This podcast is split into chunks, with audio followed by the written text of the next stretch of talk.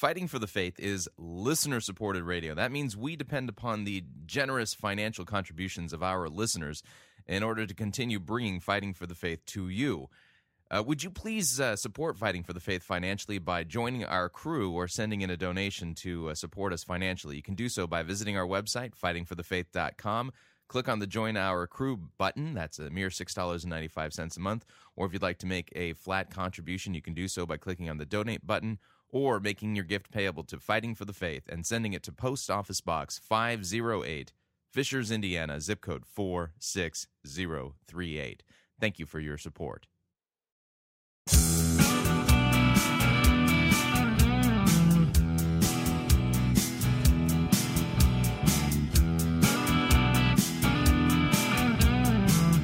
It's time for another edition of Fighting for the Faith. Friday, November fifth, twenty ten. Mm-mm, mm-mm, mm-mm. Friday Light today, and a good one.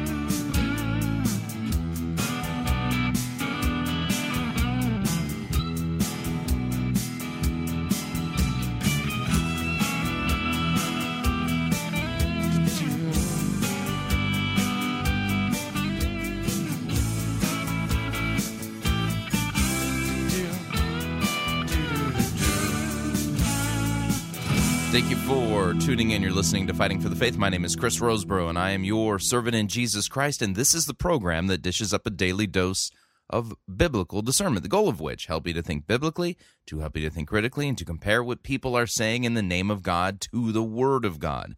It's necessary to do this because uh, we need to contend earnestly for the biblical faith, the one that has been handed down to us, the faith once for all delivered to the saints. Yeah, it, we don't get to change it. Yeah, it, it, this the idea here is is that Christianity is like, well, it's like one of those track races where, you know, where they have they pass the baton. Yeah, that yeah, you know, it's it's it's a relay. And so here's the idea. You know, the apostles received their doctrine and teaching from Christ. They passed it on to their disciples. Their disciples passed it on to their disciples. So the idea is, is that the baton of the Christian faith gets passed forward to each generation.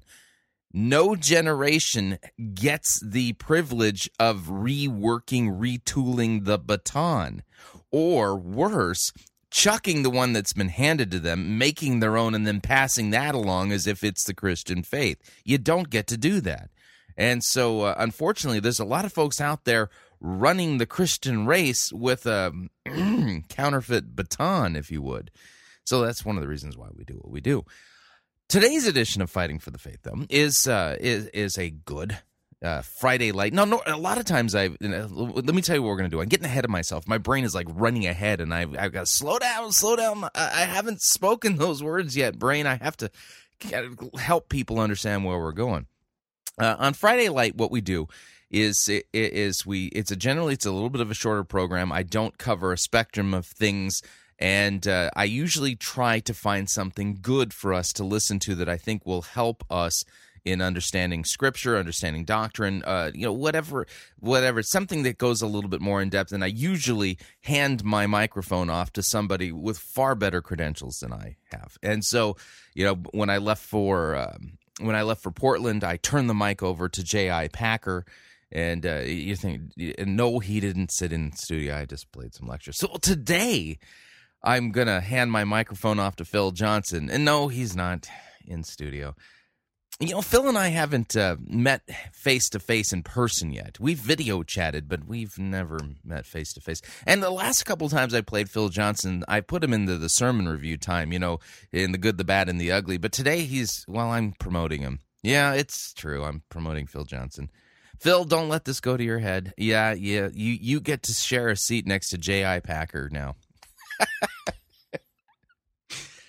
I can't believe I said that. Anyway, moving along. Uh, Phil Johnson recently uh, did a series of lectures in Virginia at uh, Colonial Baptist Church and Central Baptist Theological Seminary.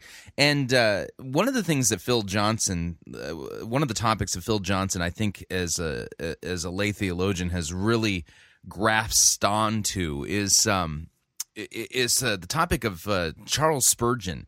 He knows he's forgotten more about Spurgeon than I've even read or, or learned or anything like that. So um, I, I consider him to be uh, uh, basically a self-taught expert in regards to Charles Spurgeon, and he recently gave a lecture. He gave a series of lectures. He talked about assurance. Uh, he talked about contending uh, for the faith in postmodern times. He gave a lecture on uh, Spurgeon the Controversialist, and um, and then also he also gave another lecture on preaching the word when it's out of season. And so uh, what I'm going to play for you today is the lecture that he uh, delivered on Spurgeon the Controversialist, and it's well worth listening to. And uh, not only is it is it a good biblical look at what it means to contend for the faith, but it also gives us insight into uh, into Spurgeon, uh, who who really he's well liked among many different circles. And I, I have I have a deep and abiding respect for Spurgeon, although I disagree with Spurgeon and think that he didn't correctly teach regarding the doctrine of baptism. That being the case, there's much that we can learn from Spurgeon, and it's always good to hear a lecture from somebody who actually knows the subject. And so uh, Phil Johnson does a fantastic job in this lecture, and it's worth passing along to you. So uh, without any further ado, and Phil, don't let this go to your head. Yes, I know, the the idea of you sharing the important seat here at Fighting for the Faith next to J I. Packer and others. Yeah. Anyway, here is uh, Phil Johnson on uh, Charles Spurgeon, the Controversialist. Yeah, now you might think there's a disconnect between hour one and hour two. Hour one is about contending for the faith in a in, in a postmodern era. And, and I want to switch topics and sort of look back into history, and we're going to talk about Spurgeon, the Controversialist, Spurgeon the Warrior. Uh, I think it's well known that Spurgeon had a lot of fight in him. But I want to stress, he was not a willing controversialist. He wasn't the type of personality that relished disputes or took pleasure in nonstop combat. He despised conflict. And yet, as you read his life story, you'll discover he was embroiled in one kind of conflict or another for practically the entire uh, life of his ministry. And if your knowledge of Spurgeon is only superficial, you might not realize that about him. Today, it sometimes seems as if Spurgeon is universally beloved. He's quoted and admired by Arminians and Calvinists alike. He is claimed by both charismatics and non-charismatics. He is the closest thing Baptists have to a patron saint. And it doesn't matter what flavor of Baptists you're talking about. Practically everyone, from the strictest hyper-fundamentalist groups to so-called moderate Baptists who are really liberals in moderate clothing, you know, willing to compromise just about everything. Arminians and pragmatists alike, including some of the most worldly and seeker-sensitive types, Baptists always say they love Spurgeon. And not just Baptists. One of the most interesting books about Spurgeon was written by Helmut Thielicke, who was a famous German Lutheran neo-Orthodox theologian. Thielicke's book is called Encounter with Spurgeon.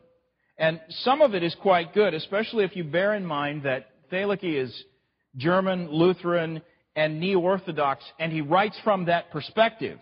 In fact, listen... I just want to say, Phil, that um, we confessional Lutherans, we don't look at the neo-Orthodox as, well, yeah, I, I don't see them as Lutherans. You can't mix Lutheranism and neo-Orthodoxy, because then you lo- lose the Lutheran part.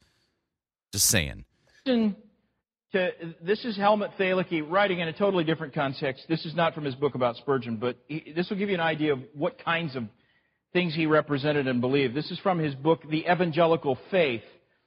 And evangelical, of course, in German Lutheran terminology means something different than the word evangelical means to you and to me. And particularly in Helmut Thielicke's day, it was, it was all about neo-Orthodoxy.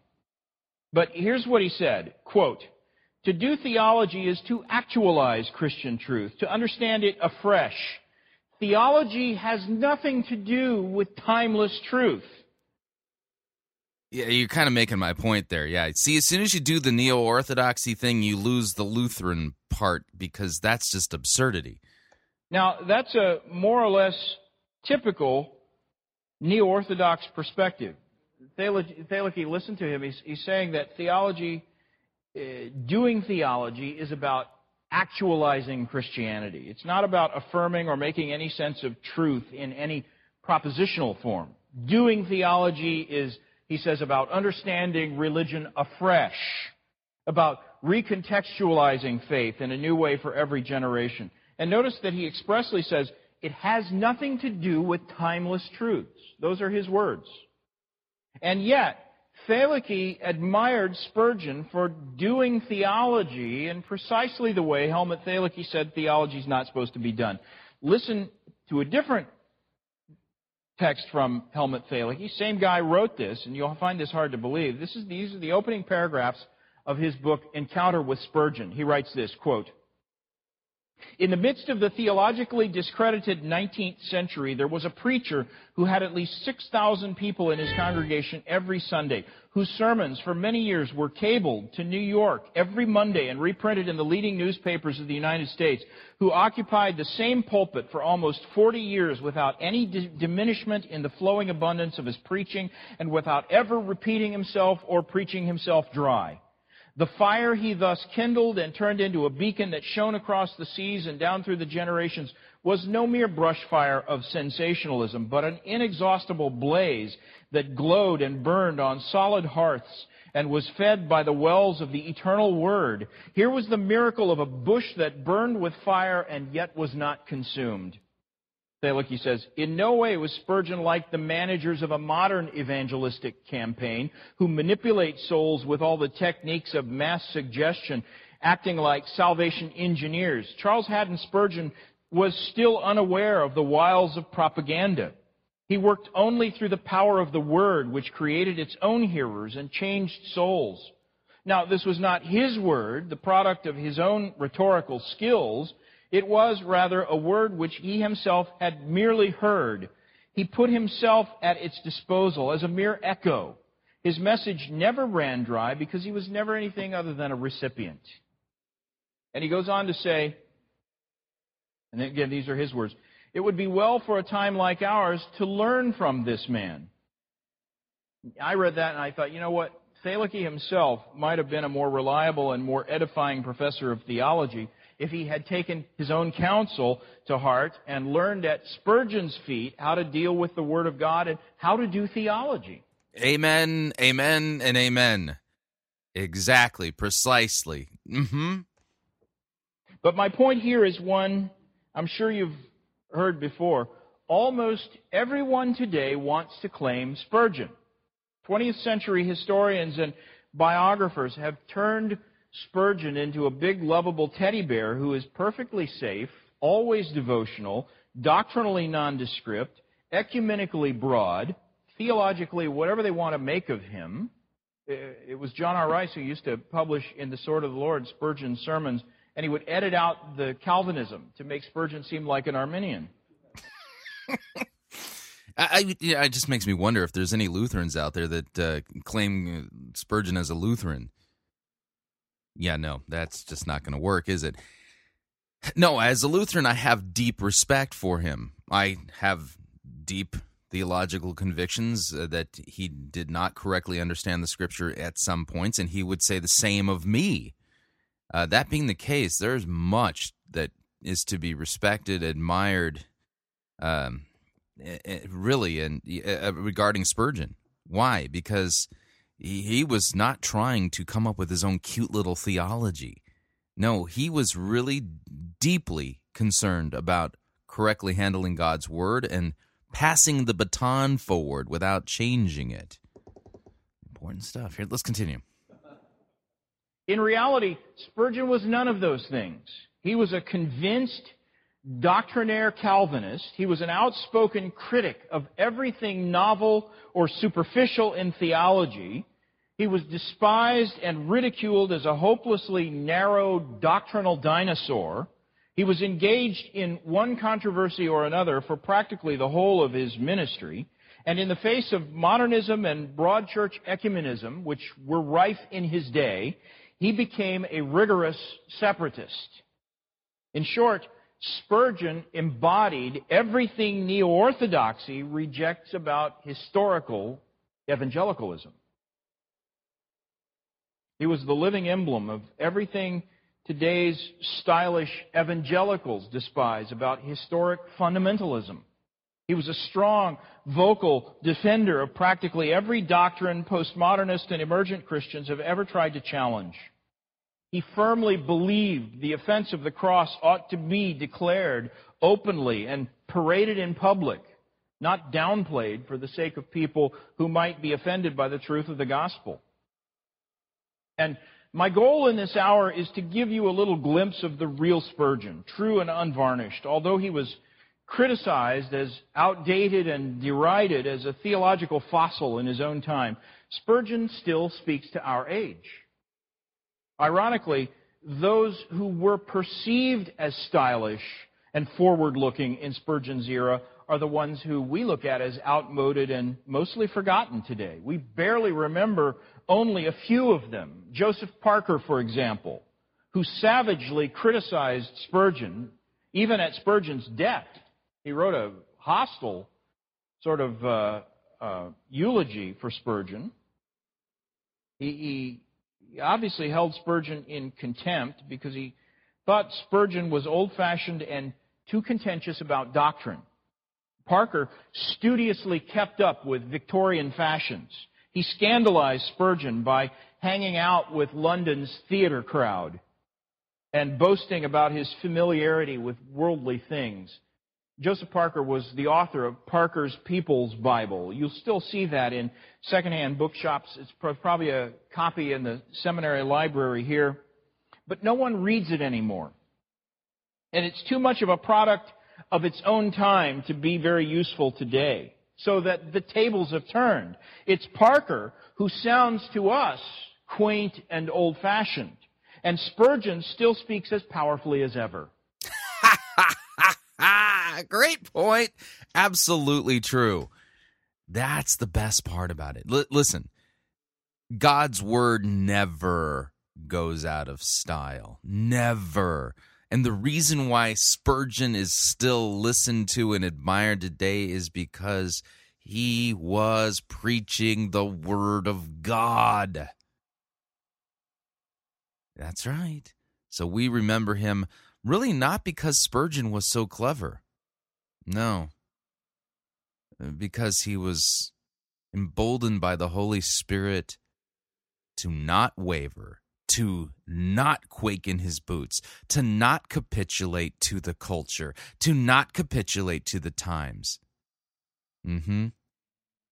It makes you wonder, you know, who will be, you know, a hundred years from now, should the Lord tarry? Will people be quoting Rick Warren? I don't think so. Will they be quoting Robert Schuller? Not on your life. No way.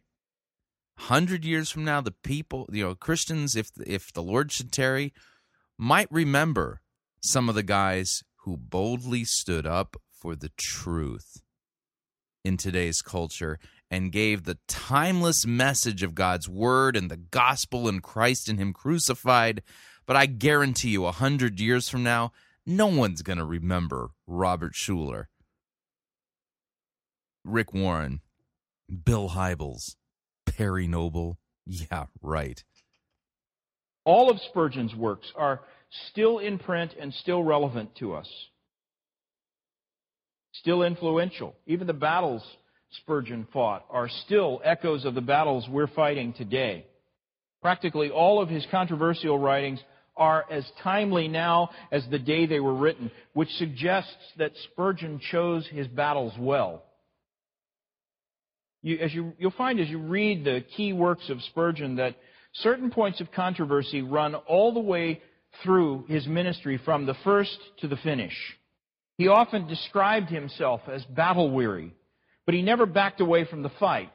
And indeed, Spurgeon himself and most of his biographers believed that the stress of controversy hastened his death. The downgrade controversy, which consumed the final five years of Spurgeon's life, was a particular stress to him. And I, I believe it did contribute to his early death. But neither the pain of stress nor the reality of controversy was anything new to Spurgeon when the downgrade controversy broke out in eighteen eighty-seven. This was merely the final recapitulation of the pounding theme that reverberated through Spurgeon's life from the time he began his ministry in London until the day he died. And I think we can learn a lot from studying Spurgeon's battles and observing how faithfully and how fiercely he fought, seldom for his own reputation or stature, but always for the truth and honor of God. He, he, he did not model the sort of contentiousness that made so much of American fundamentalism in the second half of the twentieth century seem odious to everyone. He wasn't like that at all. But he chose his battles well, as I said, and he always fought for the honor of God, not for a movement, not for himself, not for his own reputation, but for the truth of Scripture and the honor of God. As I said, Spurgeon was a reluctant controversialist. I don't think he had any expectation that wave after wave of controversy would assault him, but it did from the time he first accepted a call to the New Park Street Chapel in London.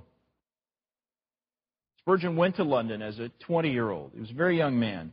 He had also lived his entire life in the rural regions of England, and so he was not a city boy, and he didn't fit in well. And he was immediately lampooned by cartoonists. He was attacked in print by newspaper columnists. He was criticized viciously by other ministers who were jealous of his success or hostile to his doctrine. And he was relentlessly mocked by the enemies of everything holy. And let's face it, Spurgeon was a bit of a country bumpkin when he first came to London. He had no sense of style or sophistication. And that made it hard to get by in London in those days. The, London was the most, as it is even today, the most cosmopolitan city in the world. Spurgeon's wife was a teenage girl when Spurgeon first preached at New Park Street. He was called there as a guest speaker as they considered whether to call him as a pastor, and she was there. And she recalled how the thing that caught her attention on that first Sunday was a polka-dotted handkerchief that he, he pulled out of his pocket and kept waving as if to add flourish to his gestures. And here's what she said years later. This is his wife remembering what it was like, like to see Spurgeon for the first time as a young girl. And she said this: "If the truth be told, I was not at all fascinated by the young orator's eloquence, while his countrified manner and speech excited more regret than reverence." This is his wife. So you know she loved him. But she, and she says, "Alas, for my vain and foolish heart, I was not spiritually minded enough to understand his earnest presentation of the gospel and his powerful pleading with sinners. But the huge black satin stock, the long, badly trimmed hair, and the blue pocket handkerchief with white spots, which he himself has so graphically described, these attracted most of my attention and awakened, awakened some feelings of amusement." So that's from the girl that married Spurgeon. His critics were unmerciful. Let me read you one example from an article that was published in April eighteen fifty-five in the Sheffield and Rotherham, uh, Rotherham Independent. This, this was the year after Spurgeon went to London. And the critic writes this about him. So Spurgeon, by the way, is still a very young man. He says this, quote, "Just now the great lion, star, meteor, or whatever else he may be called of the Baptists is the Reverend M. Spurgeon." The guy didn't even get his first name right. The Reverend M. Spurgeon, minister of Park Street Chapel, Southwark. He has created a perfect furor in the religious world. Every Sunday, crowds throng to Exeter Hall, where for some weeks past he has been preaching during the enlargement of his own chapel as to some great dramatic entertainment. The huge hall is crowded to overflowing, morning and evening, with an excited auditory whose good fortune in obtaining admission is often envied by the hundreds outside who throng the closed doors. For a parallel to such popularity, we must go back to Doctor Chalmers, Edward Irving, or the earlier days of James Parsons. But I will not dishonor such men by comparison with the Exeter Hall religious demagogue. They preach the gospel with all the fervor of earnest natures. Mister Spurgeon preaches himself. He is nothing unless he is an actor, unless exhibiting that matchless impudence, which is his great characteristic, indulging in coarse familiarity with holy things, declaiming in a ranting and colloquial style, strutting up and down the platform as though he were at Surrey Theater, and boasting of his own intimacy with heaven with nauseating frequency. His fluency, self-possession, oratorical tricks, and daring utterances seem to fascinate his less thoughtful hearers who love excitement more than devotion. I've glanced at one or two of Mister Spurgeon's published sermons and turned away in disgust from the coarse sentiments, the scholastical expressions, and claptrap style I have discovered. It would seem that the poor young man's brain is turned by the notoriety he has acquired and the very incense offered at his shrine. From the very pulpit he boasts of the crowds that flock to listen to his rhodomontade.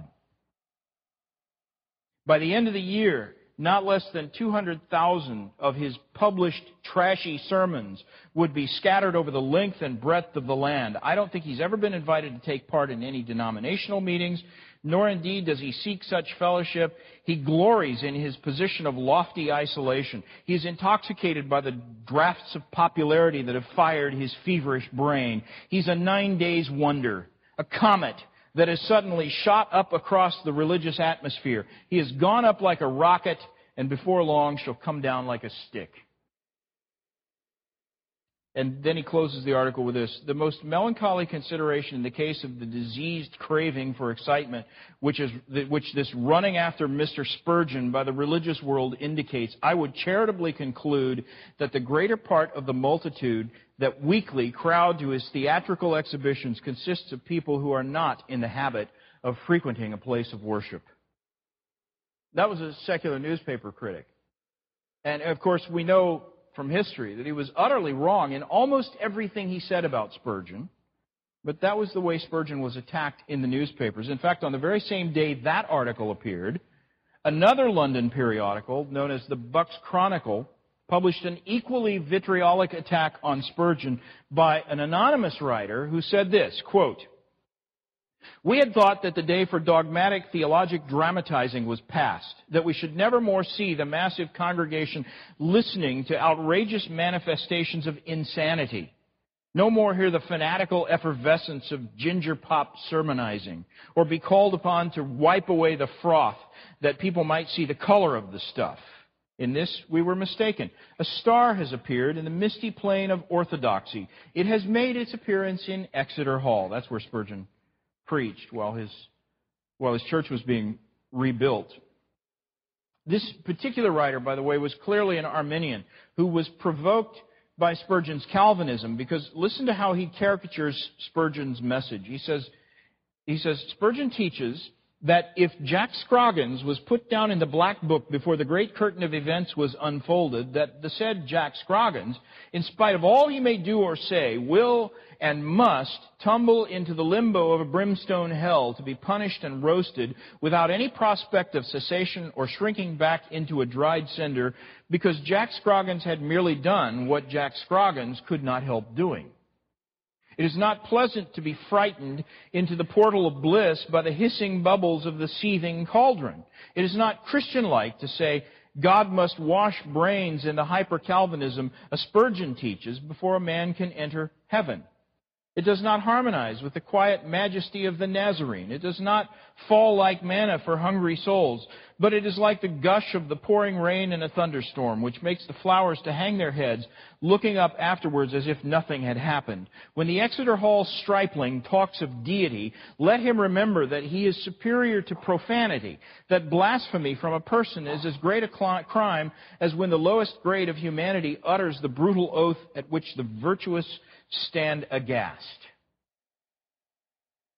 Now, that might actually comfort some of you who thought vitriol and verbal abuse were invented these days to fill up the internet. It's interesting, isn't it, that that same flavor of controversy, in fact, that's really nastier than anything I've read in the Christian portions of the internet. But that sort of controversy was popular in Spurgeon's time as well. Spurgeon didn't take delight in that sort of debate, but he wasn't intimidated by it either. He was gifted with words, he was quick-witted, and he was capable uh, he, he was he was really adept at using humor, sharp-edged humor, to turn aside this sort of criticism. He was capable of leveling stinging reproaches against his doctrinal adversaries in a good-natured and humorous kind of way. In fact, Spurgeon staunchly defended the use of humor, sarcasm, even ridicule against evil. hmm, my kind of guy. I gotta pause right here. I, I, I, otherwise I'm going to sit here and I'm going to start gloating and I'm going to pat myself on the back and tell myself how clever I am, and then I'm going to have to go to confession and I'm going to have to, you know, repent of my stupidity, of my pride, of my arrogance. Yeah, it's I probably should go do that anyway. I got to pay some bills. Oh, man, this is a great lecture. If you would like to email me regarding anything you've heard on this edition or any previous editions of Fighting for the Faith, you can do so. My email address, talkback at fighting for the faith dot com, or you can ask to be my friend on Facebook. It's facebook.com forward slash Pirate Christian. Or you can follow me on Twitter. My name there, Pirate Christian. I, I'm going to go do some private confession and absolution. I, well, where's my pastor's phone number? I'll be right back.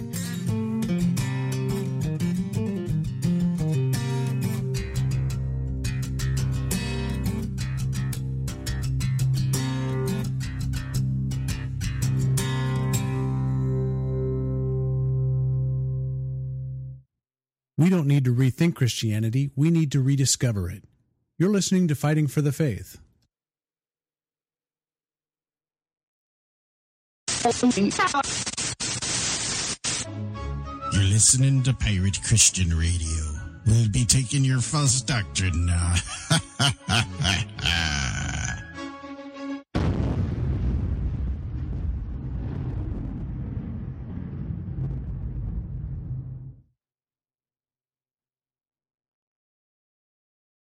If your church's praise band plays songs that worship you rather than God,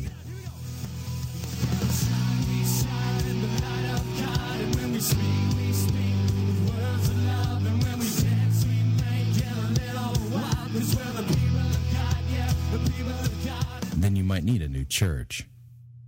If your church's praise band plays songs that worship you rather than God, and your pastor always preaches the law but never the gospel... You see, it takes more than belief. It takes more than faith to really please God. Then you might need a new church.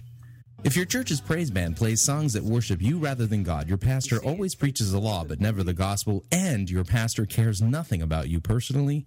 We have people come to this church going, I want a church where I can know the pastor. I could never go to a church where I can know the pastor. You need to leave. I don't have time. I love my wife, I love my kids, and I will not sacrifice my my family on the ministry altar so I can come eat food that I don't like and hang out with people that make me uncomfortable. And then you might need a new church. If your church's praise band plays songs that worship you rather than God, your pastor always preaches the law but never the gospel, your pastor cares nothing about you personally, and... Jesus and the Bible only make cameo appearances during the sermon. I heard a story about a farmer that had an old mule that had fallen into an empty well. It was about forty or fifty feet deep, and the farmer was so disappointed. He really loved this old mule. Then you definitely need to find a real church. This has been a public service announcement from Pirate Christian Radio.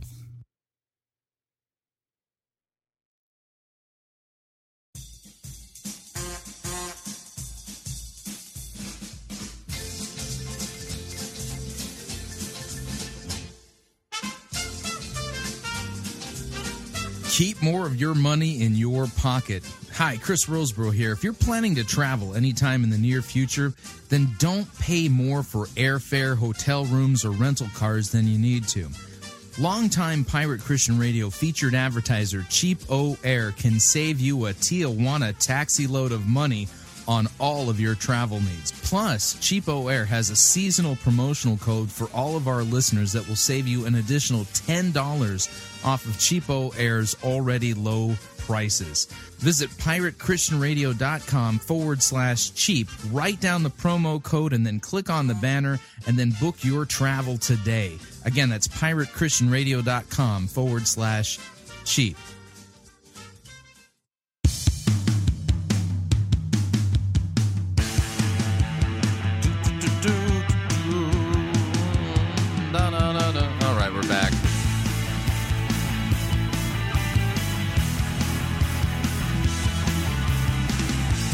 warning.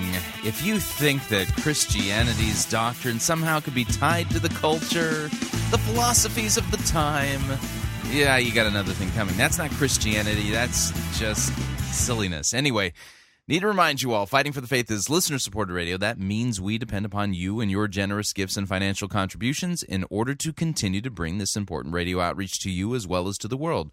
You can partner with us financially. That's right. This is a partnership.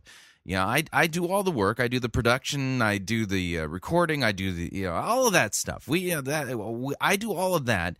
And then you learn, you grow, you laugh, you cry, you weep, you pray, you repent, you are forgiven, all of that stuff. And uh, and as a result of it, uh, you then turn around and partner with us so that we can continue to reach more people with this uh, important radio program. So the way you partner with us, visit our website, fighting for the faith dot com. When you get there, you'll see two friendly yellow buttons. One says donate. The other says join our crew. And uh, when you join our crew, you're signing up to automatically contribute six dollars and ninety-five cents to the ongoing work and mission. That's six dollars and ninety-five cents a month to the ongoing work and mission of Fighting for the Faith and Pirate Christian Radio. Of course, if you would like to specify the amount that you would like to partner with us with, you can make a one-time contribution by clicking on the donate button, or you can make your gift payable to Fighting for the Faith, and then send that along to Post Office Box five oh eight, Fishers, Indiana, zip code four six zero three eight. Now, right now, we're in the middle of a fascinating lecture on uh, Charles Spurgeon by uh, Phil Johnson of the Pyromaniacs blog, and uh, he works at Grace to You and is a um, you know, compatriot with John MacArthur. Fascinating lecture, because uh, this is uh, one of uh, Phil Johnson's loves as far as study and things like that. So it's always a, a, it's really very interesting when you're able to hear somebody who is an expert or near expert on a topic uh, lecturing on it, because they can give you insights that you just wouldn't believe in. I, Phil is doing a fantastic job, and this is a fascinating lecture worth listening to. And I don't care if you're not a Baptist, you're you're something else. We have much that we can learn from Charles Spurgeon, and uh, much that we can praise God for in Charles Spurgeon. So uh, let's uh, continue with our Charles Spurgeon lecture by Phil Johnson. He didn't think it was appropriate to default to that kind of argument. And he was never mean-spirited towards his adversaries themselves, even when he was heaping scorn and derision upon their false doctrines. He, he believed the level of spleen-venting we do should be commensurate with the gravity and the immediacy of the error, which is a good way to look at it. Here's a, here's another incident that illustrates Spurgeon's patience with his adversaries, and his good humor in the face of that kind of criticism.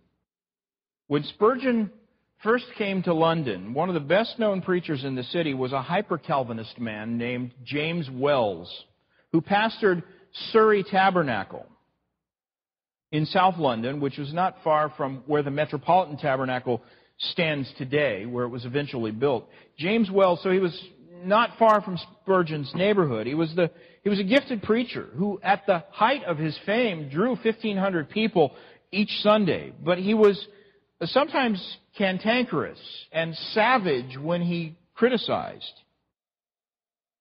And frankly, that seems to be the besetting sin of hyper-Calvinists. But in January eighteen fifty-five, at the start of Spurgeon's first year, his first full year at New Park Street, James Wells sent a long letter to the editor of the Earthen Vessel, which was a high Calvinist periodical. He wrote the letter anonymously under the pseudonym Job, but it was well known who the true author was. And in that letter, he cited Spurgeon's testimony of conversion at age fifteen. And then Wells said this, quote, "Heaven grant it may prove to be so, for the young man's sake and for that of others also, but I have... most solemnly have my doubts as to the divine reality of his conversion. I do not say, it is not for me to say, that he is not a regenerated man, but this I do know, that there are conversions which are not of God." So he's questioning Spurgeon's conversion. Spurgeon didn't answer to that, but of course the paper was besieged with more letters from their readers, both pro and con, and so the next month Wells wrote again, stubbornly refusing to soften or withdraw his suggestion that Spurgeon might be an unconverted man. He said this, quote, "I am at present, instead of being shaken, more than ever confirmed in what I have written. I beg, therefore, to say that anything said upon the subject by Mister Spurgeon's friends will be to me as straws thrown against a stone wall of which I shall take no notice. And as far as I know, James Wells never did relax his bitter contempt for Spurgeon. One time they encountered one another on the street after Spurgeon had been at the Tabernacle for some time. And Wells asked Spurgeon whether he'd ever seen the inside of Surrey Tabernacle, where Wells was the pastor. And trying to be polite, Spurgeon said, no, but you would very much like to see it. And Wells said, well, if you'll come around on a Monday morning, I'll show you around the place. He said, that'll give us enough time to ventilate the place before Sunday. So Spurgeon then asked Wells if he'd ever seen the inside of the Metropolitan Tabernacle. Wells said, yes, he had come there on a recent Saturday and looked around. Ah, Spurgeon said, well, that accounts for the delightful fragrance in our services that week. So he was an immensely patient man and a, and a careful critic. He preferred to dismantle errors meticulously with Scripture rather than blasting every target with large cannons. In fact, regarding the mean-spirited style of discourse, Spurgeon said, that is a style to which one can be easily educated. I do not think anybody ought to pay very heavy fees to be a nasty critic. One can grow into that with a very little watering very speedily. As I've said, Spurgeon didn't relish controversy or seek it. Those earliest controversies came to him, and they were mainly sparked by other people's petty resentments against this young man who was already enjoying such remarkable success, and who was, even at a young age, already so firm in his opinions. Incidentally, this is one of the remarkable things about Spurgeon. From the start of his ministry to the end, his theology remained substantially the same. I don't know of any major issue on which Spurgeon ever changed his position. He was not a reed shaken in the water. It was the furthest thing from his personality to be carried about by every wind of doctrine. Now, I'm not aware of a single instance where Spurgeon ever had to retract or revise anything that he had printed. There may be some incidental details that he changed or refined, but Spurgeon didn't budge on any major doctrine from the start of his ministry until the day he died. I mentioned that fact once on my blog, and an army of angry, postmodernized young readers were absolutely outraged at that thought.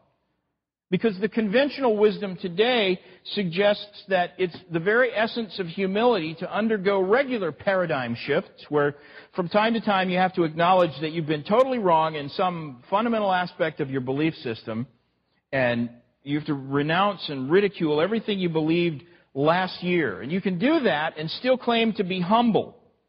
But if you hold steadfastly to the same worldview you embraced ten years ago and refuse to budge, that is regarded as irrefutable proof that you are the arrogant one. For the record, the reason Spurgeon remained so steady in his beliefs is that he didn't speak at all on an issue until he had studied it and settled the matter in his heart. He didn't fire from the hip.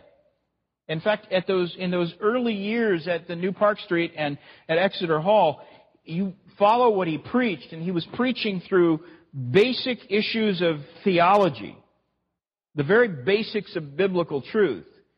His very first published sermon was on the immutability of God, a key and crucial issue, but really the starting point of theology proper. And from there he, he built, starting with the basics. He avoided anything speculative or doubtful.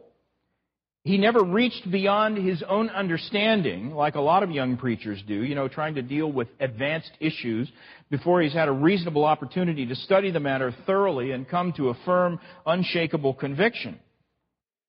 But that is not to suggest that Spurgeon aspired to be vague or ambivalent on important issues. He loved soundness and thoroughness and clarity and firm conviction, and he cultivated all those things in his own approach to theology.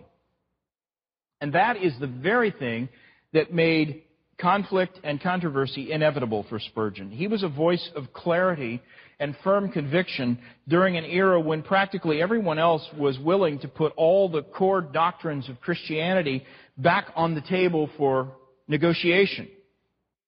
That eagerness to reinvent or reimagine Christianity in order to make it more suitable to the modern mind was the central error of the modernists.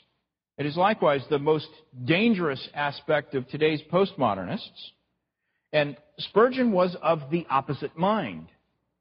He was convinced that faithful Christians need to hang on to and contend for the faith once delivered to the saints. Not on petty issues, matters of style and things like that, but on the big issues, the important doctrinal issues. And so that's what he preached about. And he preached with firm conviction and unshakable confidence, and therefore conflict was inevitable. Ian Murray wrote the best book about Spurgeon, The Controversialist. And I'm certain many of you have read it. If not, it is one of the books back there on the book table that I'm recommending. The Forgotten Spurgeon. Murray traces three major controversies that spanned Spurgeon's entire career. There was a conflict over Spurgeon's Calvinism. There was a massive debate that Spurgeon himself sparked with the Anglican Church over baptismal regeneration. And finally, there's the downgrade controversy. Now, there were, of course, a lot more controversies than those, but those are the major representative ones that Ian Murray deals with, and his book is the best single resource to read if you want, Spur- want proof that Spurgeon was not the safe, tolerant, always congenial type of person twentieth century evangelicals always seem to want to make him out to be. The fact is, Spurgeon's own autobiography made the very same point Ian Murray was making, that Spurgeon was no stranger to controversy. The original autobiography, if you've ever seen it, it's a massive four-volume work in large, large pages with lots of pictures. It's a great set of books to have. It was compiled posthumously by Missus Spurgeon and by Spurgeon's personal secretary, a man named Joseph Harold.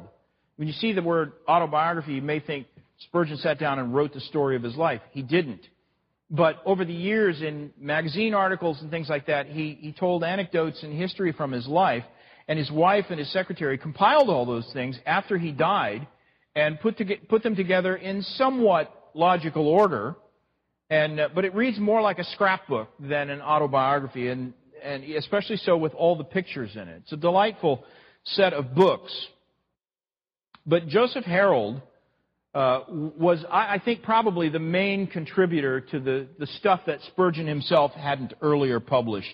Having stood shoulder to shoulder with Spurgeon during those grueling years of the downgrade controversy, Mister Harold was eager to make clear this whole side of Spurgeon for his posterity, because this was the best way to appreciate Spurgeon's courage, his steadfastness, his willingness to suffer for Christ's sake. And so there's quite a lot in the autobiography about the controversies and conflicts that Spurgeon suffered. Chapter fifty-three in that, that set of books is the original version.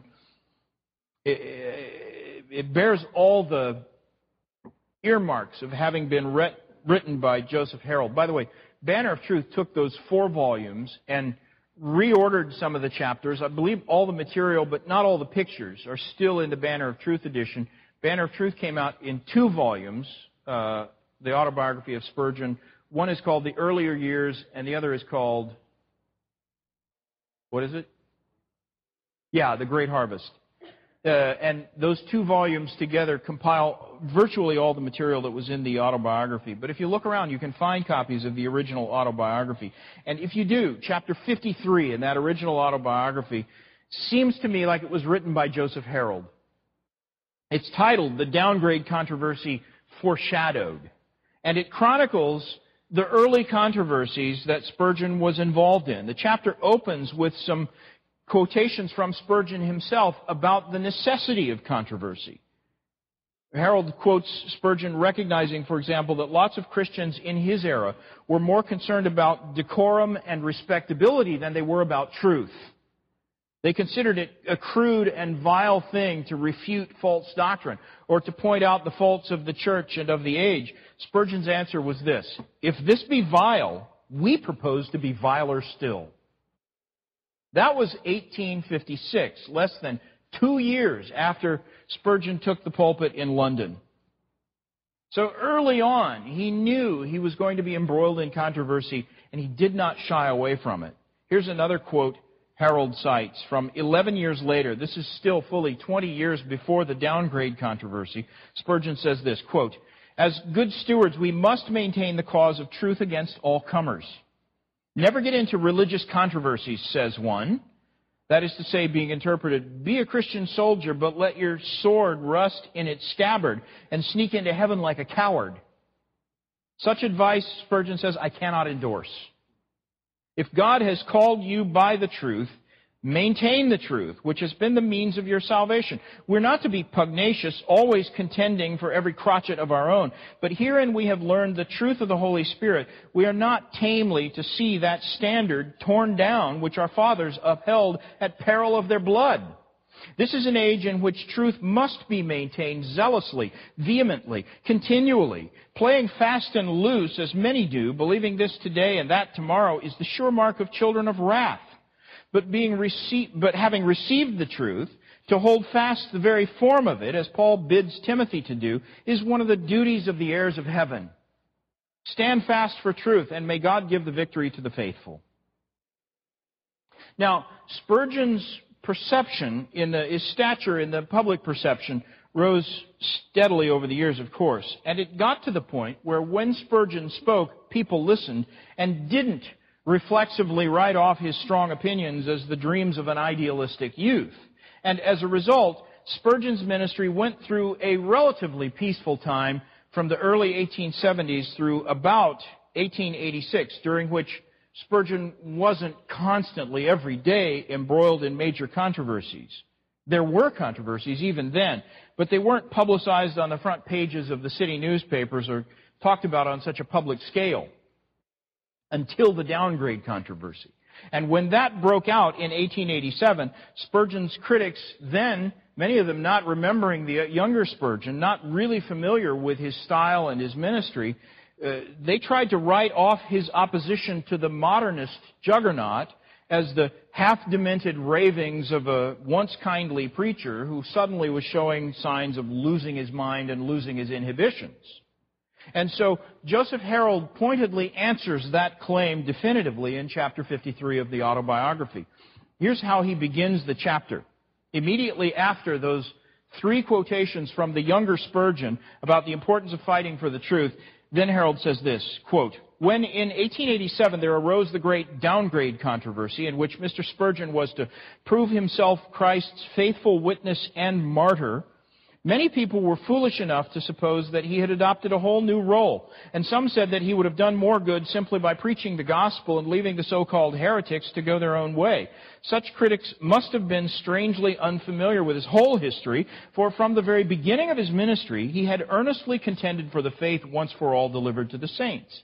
Long before the Sword and the Trowel appeared, with its monthly record of combat with sin and of labor for the Lord," that was the subtitle of the magazine, "its editor had been busily occupied both in battling and building, vigorously combating error with all its forms, and at the same time edifying and establishing in the faith those who had been brought to a knowledge of the truth as it is in Jesus."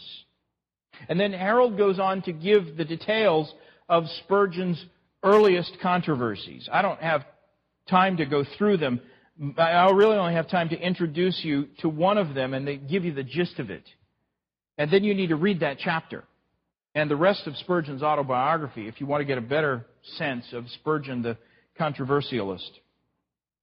Joseph Harold says that the first actual theological or philosophical controversy Spurgeon was drawn into was, of all things, a dispute about music. Church music. Who would ever fight over that? Huh? More specifically, it was a debate over the propriety and substance of a hymn book written by a Congregationalist minister named Thomas Toke Lynch. This hymn book was a collection of mediocre doggerel, mostly celebrating God's handiwork in nature. The, the hymn book was titled The Rivulet. Look that one up, by the way, in Google. Just Google Rivulet Controversy. Because the whole matter is a Fascinating story. I, I, when I was preparing these notes, I really got drawn into it and, and spent a couple of days reading about it. I was amazed at how much detail there is on the Internet about this. Uh, but it is a fascinating story, and it's filled with many lessons about contemporary worship wars and the disputes that occur today over music in the church. If, if you look at Google Books or the Internet Archive, you will even find a full copy of the hymn book, The Rivulet. So you can read this hymn book for yourself. There's also a copy of the full memoir of Thomas T. Lynch online, the guy who was at the heart of the controversy, wrote his own memoir, and he includes an extensive narrative of the controversy from his own point of view. But anyway, the poetry in The Rivulet was mostly awful. The hymns were mostly insipid, and clear doctrine and biblical truth were mostly absent from Lynch's hymns. Here's a sample. This is a hymn about the virtues of meditation. Our heart is like a little pool left by the ebbing sea, of crystal waters still and cool, when we rest musingly. I think that's almost as funny as it is bad, because he's comparing your heart to a tide pool. Tide pools are actually best known for the horrible stench they generate, you know? But that sort of thing was wildly popular with a certain genteel class of religious people in Victorian times. Not all of Lynch's hymns were that bad, of course. A couple of them have actually survived in some twentieth century hymn books. We used to sing one when I was a student at Moody, "Gracious Spirit, dwell with me. I myself would gracious be." It's not a bad hymn. Um, And, and Spurgeon, by the way, didn't start the Rivulet controversy. It was started by a newspaper editor, James Grant, who published an unfavorable review of the Rivulet in a periodical titled The Morning Advertiser.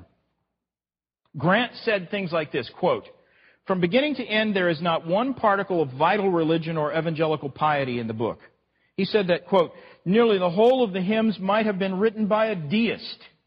He said, quote, "A very large portion might be sung by a congregation of freethinkers," which was a Victorian word for atheists. Now, Grant was using a kind of hyperbole, I think, because I've read Lynch's, Lynch's hymns, and, and they're not they're not that bad. They're bad. We wouldn't, and we don't sing most of them today, but they weren't really atheistic hymns. I have to say, however, that Grant's criticism, given what I believe he intends, isn't really that far off. Most of the hymns could be sung by a deist. There are a few blessed exceptions, but they are the exceptions and not the rule. And controversy over this ensued for months. Another editor, Doctor John Campbell, a publisher of the British Banner, jumped into the fray. And I want you to meet John Campbell. You know him because he's like a, a hundred fundamentalists that we all know. Here's a description of him from an eighteen ninety-two book titled History of Congregationalism from the Apostolic Age to the Present. And this book says about him, as a newspaper editor, he was a veritable Boanerges, pouring forth the burning lava of his invective on all abuses, heresies, and vices. I love that description. Uh, and however, they also go on to say, as an editor of religious magazines, he achieved an almost unprecedented success, not by any meretricious attractions, not by any pictorial illustrations, not by the sensationalism of religious storytelling, but by strictly scriptural teaching. So he was a sober-minded scriptural guy with a tendency maybe to be a little overcritical. Doctor Campbell himself was clearly also given to hyperbole in his critiques. Here's that same book's account of his entry into the Rivulet controversy. The writer says that the debate had the effect of stirring up the latent fires in the great heart of Doctor Campbell, editor of the British Banner. He rushed into this Rivulet controversy with even more than his wanted energy and asserted with an exaggeration lamentab- lamentably ludicrous that, quote, nothing like it had occurred within the memory of the present generation, or perhaps since the days of the Reformation. In the gentler part of his critique, Doctor Campbell said that Thomas Lynch's hymns were crude, disjointed, unmeaning, unchristian, ill-rhymed rubbish. Those are his exact words. So he didn't like these hymns. And by now, this whole controversy was really out of proportion to the issue. The rhetoric and the passions on both sides were already overheated. And so far, Spurgeon had not uttered a peep about it. But because of his popularity and his influence, many of his closest friends and fellow ministers were insistent that he needed to take one side or the other. Now, if I read things correctly, it seems to me Spurgeon wasn't at all happy about the position this forced him into. He did not approve of the exaggerated criticism that these editors were using. And he didn't like, he didn't like it when inflated passions clouded or crowded out rational arguments in the war for the truth. And yet, from a purely biblical and theological point of view, Spurgeon clearly agreed with the critics of the Rivulet. And so after watching the controversy rage for about five months, Spurgeon finally entered the fray with a gentler, more reasonable critique of the hymnal, which he titled Mine Opinion. Lynch later said that Spurgeon was the only one of his major critics who actually treated him with true respect. Lynch said this, "This review of Mister Spurgeon enjoys the credit with me of being the only thing on his side, that is, against me, that was impertinent without being malevolent. It evinced far more ability and appreciation than Grant or Campbell had done, and it indicated a man whose eyes, if they do not get blinded with the fumes of that strong but unwholesome incense popularity, may glow with a heavenlier brightness than seems to me they have yet done." So here's a sample of what Spurgeon wrote. And notice how he uses humor to diffuse the dark passions. He said this, quote, "These hymns rise up in the rivulet like mermaids. There is much form and comeliness upon the surface, but their nether parts, I discern, are hard to describe. Perhaps they are not the fair things they seem. When I look below their glistening eyes and flowing hair, I think I discern some meaner nature joined with the form divine, but the surface of this rivulet is green with beautifully flowering weeds, and I can scarcely see into the depths where lurks the essence of the matter." He was, this is brilliant critique, because he was actually using a parody of Lynch's own style to show the silliness of hymns like that. Lynch got the point. In Lynch's account of the controversy, he said, Spurgeon saw enough in the glistening eyes of the mermaids to suspect that they might have a fishy body and a snaky tail. But he confessed that he didn't see the tail. Spurgeon went on, "If I should ever be on amicable terms with the chief of the Ojibwas," that was an imaginary Indian tribe, "I might suggest several verses from Mister Lynch as a portion of a liturgy to be used on the next occasion when he bows before the great spirit of the west wind. Hark, O ye Delawares, Mohawks, Choctaws, and Chickasaws, Blackfeet, Pawnees, Shawnees, and Cherokees, here is your primitive faith most sweetly rehearsed, not in your own wild notes, but in the white man's language." And then he quoted one of the hymns, "My God, in nature I confess, a beauty fraught with holiness. Love written plainly, I descry, my life's commandment in the sky. Oh, still me the days endear when lengthening light leads on the year." Which, again, there's nothing heretical in that hymn. It's just a poem about nature. It maybe is a nice thought. It's not the sort of thing you'd want to make into a congregational hymn. And Spurgeon closed his article by suggesting that it was time for this raging controversy to end, because this little volume really didn't warrant so much fuss. He wrote this, quote, "Liberty of conscience is every man's right. Our writer has spoken his mind, and why should he alone provoke attack when many others who quite agree as little with our own views are allowed to escape? The battle is either a tribute to superior ability or else a sign of the times. I believe it to be both. The work, the rivulet, has its errors in the estimation of one who does not fear to subscribe himself to a, uh, subscribe himself a Calvinistic Christian, but it has no more evil leaven than other books of far less merit. No one would have read it with a jealous eye unless it had been made the center of a controversy, for we should either have let it quietly alone or should have forgotten the deleterious mixture and retained the little good which it certainly contains. The author did not write for us. He wrote for men of his own faith. And thus ended Spurgeon's first controversy. It was a relatively minor one for him, but Spurgeon found it necessary soon afterwards to attack even more sinister t- trends towards humanism and Socinian doctrines. And then came the famous baptismal regeneration controversy, which was uh, uh, sparked by a sermon Spurgeon himself preached against Anglican ceremony. There was a series of controversies over creeping high church and Romanist tendencies in the Anglican establishment. There were conflicts with hyper-Calvinists. There were disputes with stylish innovators like Doctor Parker. There was Spurgeon's resistance to several Arminian and revivalist tendencies. There was opposition that came to Spurgeon from certain Darbyite brethren, churchmen. There was the struggle against scientific rationalism, and there was a sustained defense of the authority of Scripture, all finally culminating in the downgrade controversy. And in fact, as Joseph Harold points out, the lesser conflicts were merely prelude and preparation for the downgrade controversy in which all these other issues came together.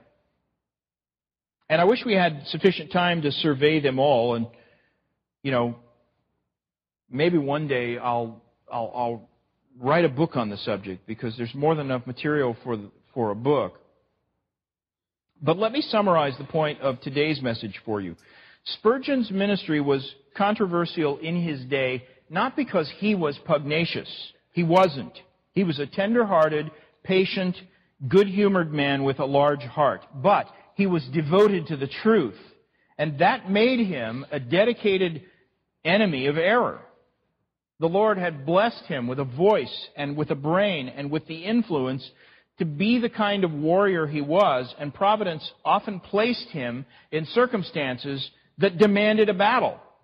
And thankfully for the church, Spurgeon was willing to fight, even literally at the cost of his own life. You may have noticed in an excerpt I read earlier, Joseph Harold referred to Spurgeon as a martyr. And I believe that's accurate. Spurgeon believed that as well.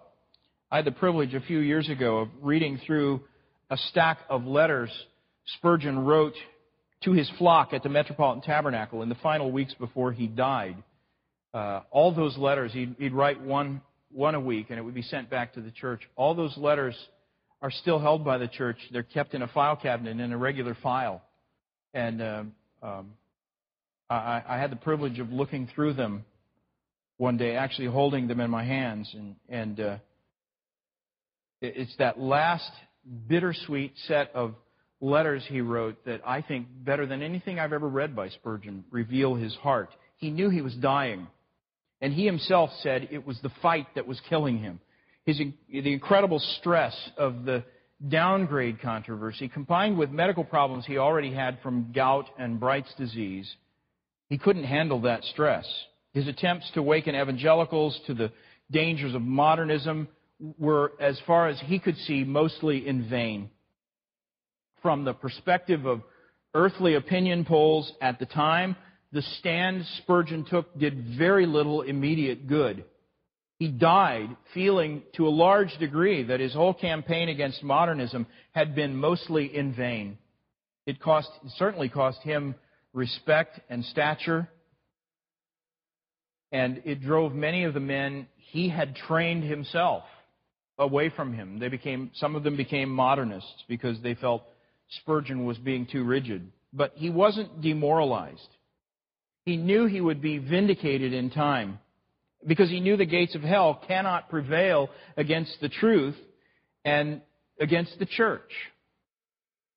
And what he actually accomplished in that fight was monumental, although he didn't live to see it.